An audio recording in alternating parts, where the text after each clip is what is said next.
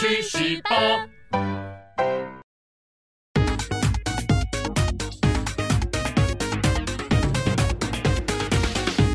人生自古谁无死，曾闻何须看报纸？大家好，欢迎收看趣史霸频道。哎，今天呢又到了我们讲关于语言的话题的时候了。认识我的人就知道，我的职业其实是一个配音员，所以呢，对于语言，我自然比起一般人有多了一点点的兴趣。但是毕竟呢，我不是语言专家，特别是台语，我承认我是讲不太标准的。还好呢，我并没有不识相的教人讲台语，我只是讲些台语单词的由来。如果你前面看过我讲台语骂人话由来的那一集，觉得我的愧靠伯尊台语公伯后有些怪怪的，那小弟在这边呢，请大家多多担待。这一集呢，我们要来讲的是眷村黑话。先说明。不管你的政治认同如何，当年住在眷村的这群所谓的外省人，他们彼此用以沟通的黑话，很多都已经渗入了台湾人的国语交谈之中。只是可能你不自觉，有些也在你的日常生活中你会引用到哦。不知道各位读书的时期有没有看过武侠小说呢？我可是很喜欢金庸的，面对的考试越大，就越爱金庸。为什么特地说到武侠小说呢？因为接下来讲到的这些词语，感觉就像是走江湖的时候会用来认证身份的说法。首先，第一个是比较近代到现在还很常用的词语“头寸”。相信你即便没有用过这个词，也听过别人说：“哎，掉个头寸吧，掉头寸，掉头寸。”头寸是什么意思？头只有一寸长吗？那也太小了，从字面上完全理解不能。我一查，吓了一跳，原来“头寸”这个词儿。大有来头呢！大家知道袁世凯吗？民国初年的北洋军阀，后来称帝的短命皇帝。当时呢，袁世凯为了提高自己的知名度，铸造了一堆银币，上面呢就是以袁世凯的头像为花纹，世称袁大头。而十个袁大头叠在一起，刚好就是一寸高，所以呢就有了“头寸”这个词的由来。题外话，袁大头一块钱相当于现在大概多少钱呢？按照一九一四年的资料，可以知道小学校长一个月的月薪是八十元银元。如果按照现在小学校长基本月薪八万块钱来算的话，可以得到一块银元一千元新台币的兑换比例。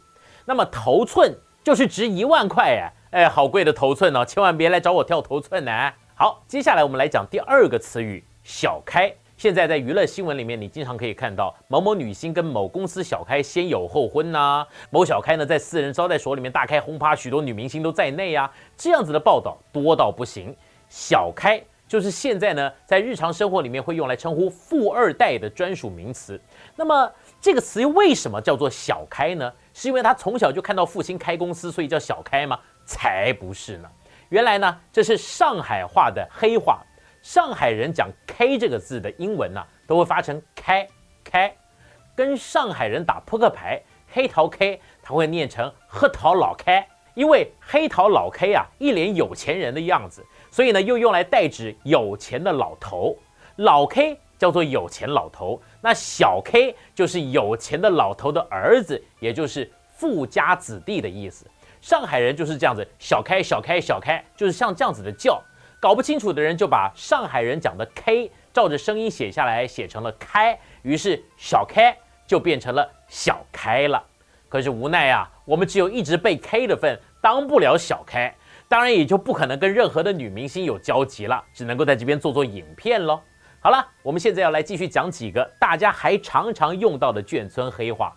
你听过人家在撂狠话的时候说某某人，你给我罩子放亮点哦？罩子是什么意思？罩子是眼睛的意思，原本写成招子，也就是招牌的意思，指的是显眼的部位。一个人的眼睛啊，就是他的招牌。后来呢，有人以讹传讹，写成了罩子。我想可能是超人看多了，觉得眼睛会发出光线，把路给照亮，所以写成罩子吧。接下来还有另外一个动词撇，大家听过用这个撇字当做动词的词组吗？例如说撇风、撇水、撇条、撇树。我虽然不是那么文雅，我还是稍微解释给没听过的朋友吧。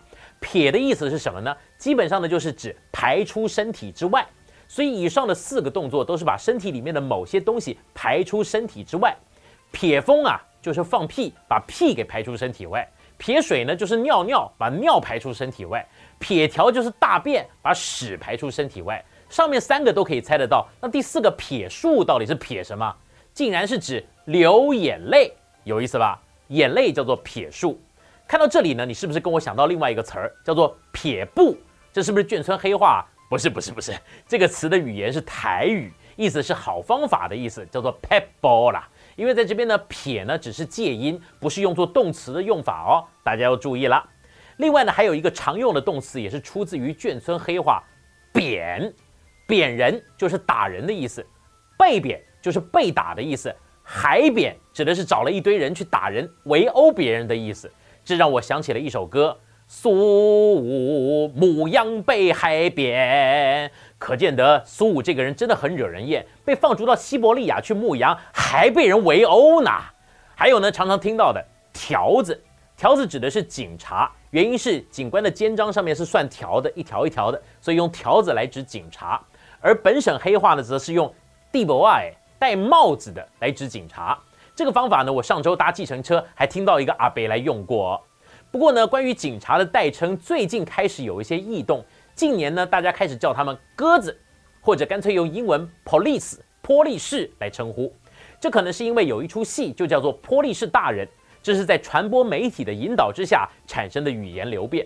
这些呢，明显不同于当初一般用法的词，是因为当时国民政府来到台湾的时候，各省的人被迫在眷村里面，因为大家都失去了家乡，只好在眷村里面互相帮忙。经过了一段时间的互相融合，最后产生了这些眷村黑话。所谓的老乡见老乡，两眼泪汪汪，大概就是像这样。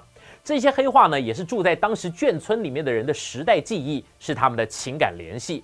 那么这些词汇又是怎么样融入台湾人的日常国语交谈呢？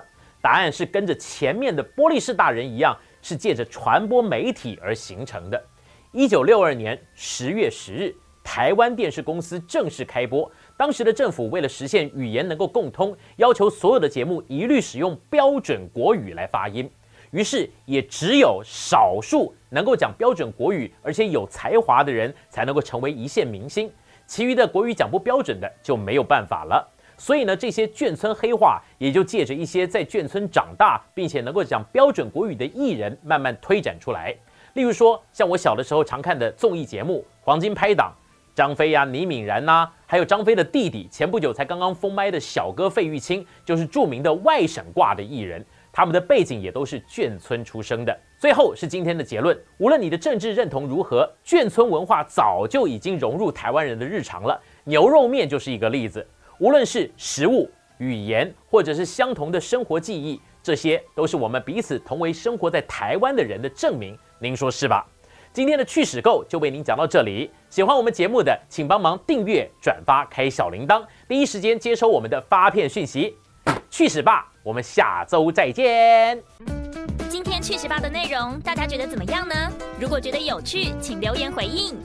去史吧是你工余闲暇最佳良伴，快点下方链接订阅、分享给你的同事朋友，也别忘了开启小铃铛，第一时间接收发片通知。大家一起去史吧！